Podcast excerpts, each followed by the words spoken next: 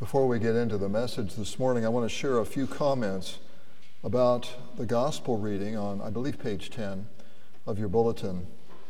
Uh, first comment If you own a Bible with Jesus' words in red letters, you'll find more red letters in Matthew's gospel than in any other. There is more teaching of, from Jesus in Matthew than in the other gospels. Secondly, the Sermon on the Mount, which we're going to begin a study of today, and it continues for several Sundays, is the most frequently quoted portion of the New Testament. Uh, the Beatitudes, of course, are covered today. They're widely quoted.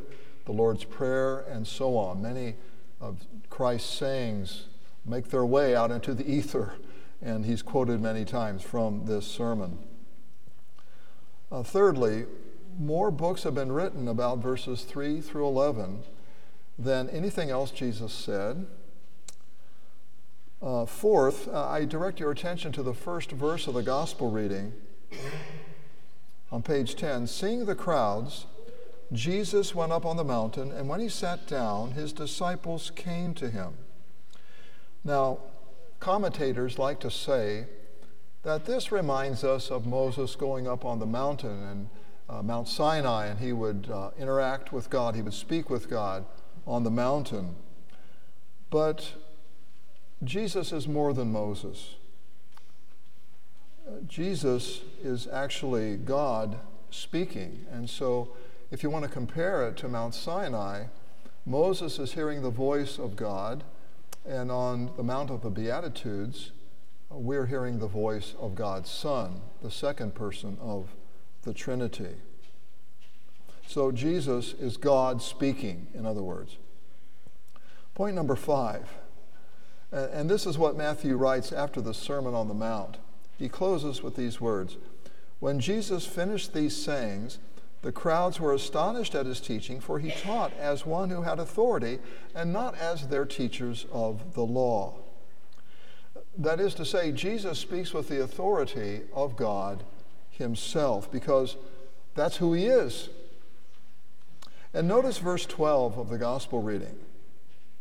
Rejoice and be glad, Jesus says, for so they persecuted the prophets who were before you. Before you, the prophets were. Now, notice, Jesus does not say that the prophets were before us, meaning including himself in that number. The prophets were not before Jesus. He was before all of them. It's just a minor point, but it, it, it, contains an important grain of truth. Jesus is the one who said in John's Gospel, Before Abraham was, I am. you see, again, there's that hint of divinity in the text, but it's something you easily pass over if it's not pointed out. And then finally, the Beatitudes are not imperatives. They are not, grammatically speaking, they are not commands. They are, grammatically speaking, they are declaratives. They declare what is, okay? They are statements of facts, not commands. And what they do, and I'll say more about this uh, in a few moments, they really describe your new nature in Christ. Now, the old nature is still there, always going its own way apart from God, but the new nature always obeys and hears God and loves God and responds to his voice. That's the new nature in you. And these Beatitudes describe that you, that new nature in you and in me. So, just a few points before we get started. we bow our heads and pray. Father, you've promised that your holy word, which goes forth from your mouth, will not return to you empty, but it will accomplish what you desire. It will succeed in the matter for which you've sent it. May your word have its way in every heart we pray this day. Through Jesus Christ our Savior. Amen. So, in your sermon outline, right above the outline, I give you uh, a definition of social privilege, and it's a word that's thrown around a lot these days. And so let me just read it to you. Uh, privilege or social privilege, it's a sociological term. is unearned access or advantages granted to specific groups of people because of their membership in a social group. Privilege can be based on a variety of social identities, such as race, gender, religion, a socioeconomic status, ability status, sexuality, age, education level, and it goes on and on from there. Now, let me be clear. Um, when it comes to privilege, I check almost all the boxes. all right? I'm white, I'm male, I'm straight, I'm able bodied, and I'm a Christian. I'm all those things. But I'm also a beneficiary of having been born in America privilege. Like many others in this country, I was born in the United States, and for those of us who were, that gives us a leg up on other people around the world. I'm also the beneficiary of having been raised in a two parent household privilege and being raised in a two parent household is a predictor, a, a, rather important predictor of success in school and in life. I also benefit from being tall privilege. And others benefit from my being tall as well. When I'm in Kroger's, uh, when there's someone short in the uh, aisle that I'm in and there's something up high on the top shelf, they will often ask me to get it for them. And I'm happy to do that. I'm, I'm happy to share my, my privilege uh, in that regard. Now, I don't apologize for any of my advantages. I consider them gifts from God. But I can sympathize with others who lack them. And I believe God calls me to use my advantages for the good of others, including those who are different from me. Now, just as there is social privilege, there's also spiritual privilege. And just as social privilege is determined by the group that you're part of, spiritual privilege is determined by the group that you're part of. So, Roman numeral one in your sermon outline, blessed refers to those who are saved. It's a salvation word. The word, or, or redeemed, you could, you could state it that way. Blessed refers to those who are redeemed by Christ. It does not mean happy, but it means something much stronger than that. That's why I use the term saved or redeemed or delivered. It is a salvation word, and Jesus applies it to those who are already following him. Notice verse 1 of the gospel reading. Seeing the crowds, he went up on the mountain, and when he sat down, his disciples came to him. Uh, these are people who have already repented, they have already believed into him. So, letter A blessed describes the joyous condition we find ourselves in as recipients of Christ's saving work. It is a condition, a state of the soul, a state of being. And letter B, blessedness or privilege describes man in relation to Christ. And it always does. Uh, blessedness is always connected to Jesus in the New Testament. In Matthew 11, uh, Uh, Jesus sends this message back to John the Baptist. You may recall, John sent messengers to Jesus. Are you the one who's to come, or shall we look for someone else? Because I'm rotting in prison and you're not doing a thing about it. Well, Jesus res- replies by saying, You know, the, the poor have the good news preached to them, the sick are healed, the dead are raised, and so on. He came for the disadvantaged spiritually, okay? And so he says, Blessed, Jesus sends this message back. Blessed is the one who's not offended by me. Okay? Notice blessedness is connected to him. In Matthew 16, Peter has just confessed Jesus as the Messiah. And what did Jesus reply? He said, Blessed are you, Simon, son of Jonah, for flesh and blood did not reveal this to you, but my Father who's in heaven. You see, blessedness is connected to Jesus, to knowing Him, believing in Him. It's always the result of connection to Christ. And just as there is social privilege because of groups you're part of, so there is spiritual privilege because you belong to Christ's group. So there is, and point number one, there's the privilege of being needy in Christ.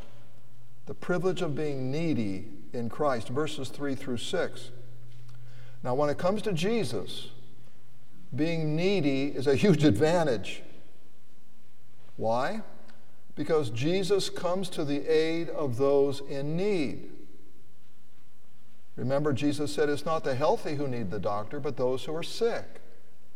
Jesus said, I've not come to call the righteous, or those who think they are, but sinners to repentance. You see, with Jesus, it's all about need.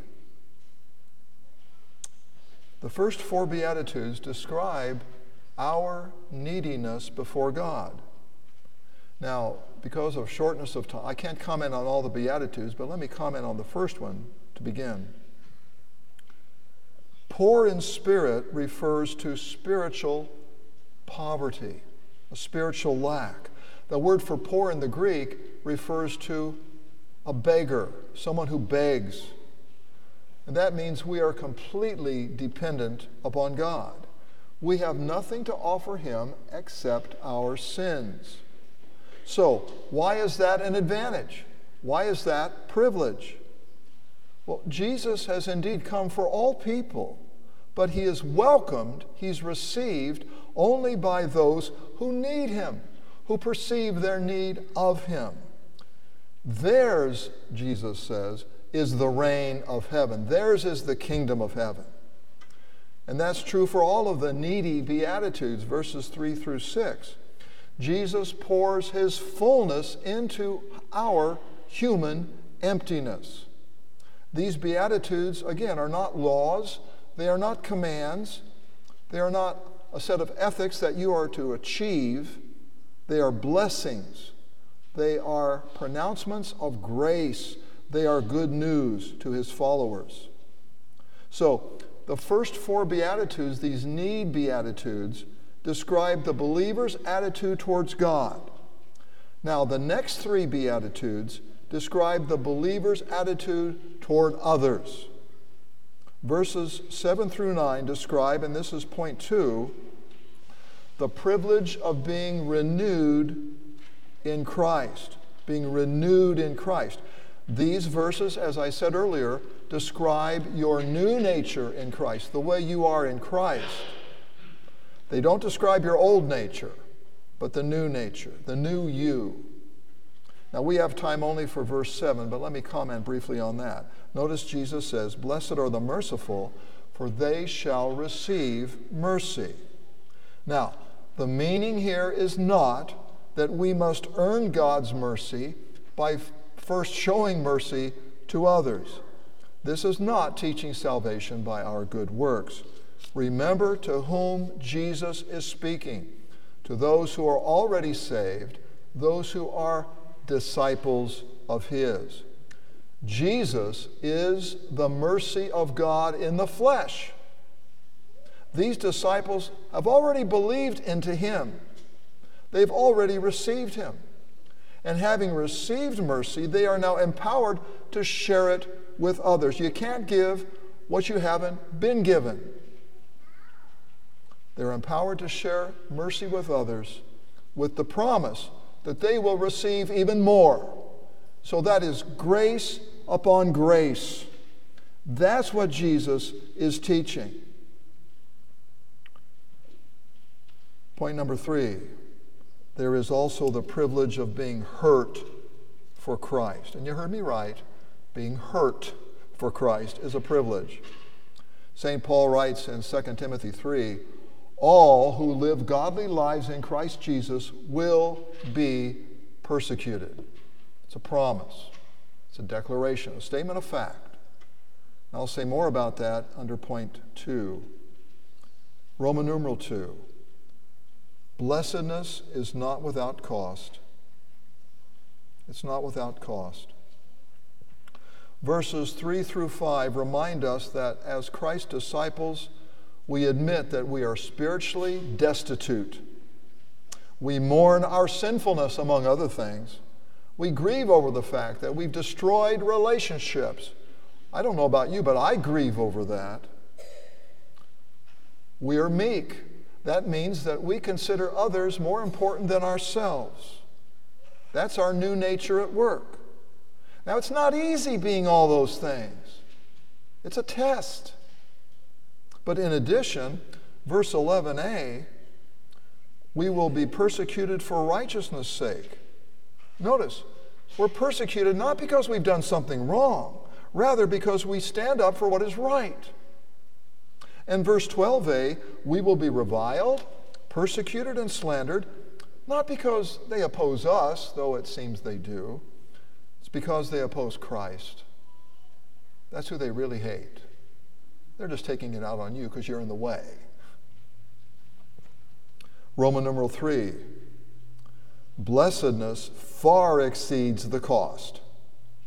There's a cost to be blessed, to be privileged, but the blessedness far exceeds the cost. Paul explains in Romans chapter 8 that the reason we are blessed is that the sufferings of the present are not worth comparing to the glory that will be revealed in us. What we experience today, according to Paul, is not worthy of comparison to that which shall be. We need to remember that. It's a promise, it's a gift. And isn't that why we endure other hardships in life? Because we know that in the end, it's worth it. Isn't that why athletes endure grueling physical training and even injuries so that they can receive a trophy or a ribbon? We look forward to much more than a trophy or ribbons.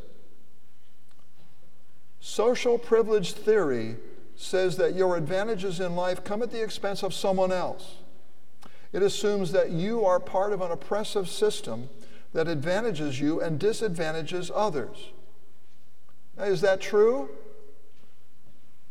Maybe. But if that is true in this country, it's true elsewhere. I recall speaking with one of our missionaries to Africa who had a son approaching college age. And I asked him, Will you send him to college in Africa? No, he replied. He would not be treated well. Now, that's all he said. But he didn't have to say any more. The hardships that minorities face in this country are not unlike the hardships minorities face in other countries.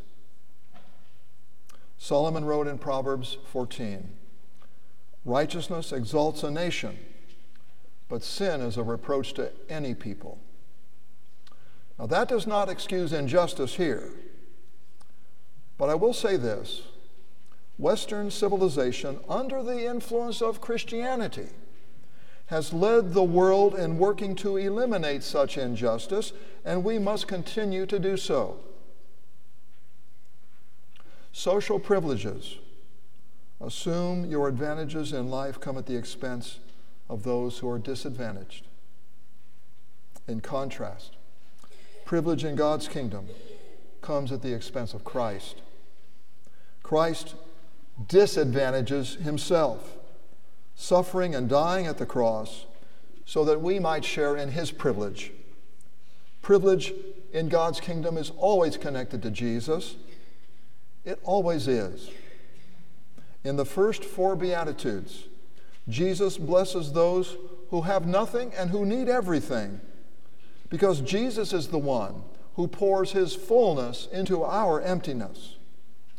In the next three Beatitudes, Jesus blesses those who have received everything from him and are eager to share everything with others. In the last two Beatitudes, Jesus blesses those who would rather suffer with him and with the prophets than to live comfortably without him and the prophets. These are the most important privileges anyone can possess, and they are the only ones that matter in the long run. And because they've been given you by God, you should be grateful to claim them and never apologize for them. In Jesus' name, amen.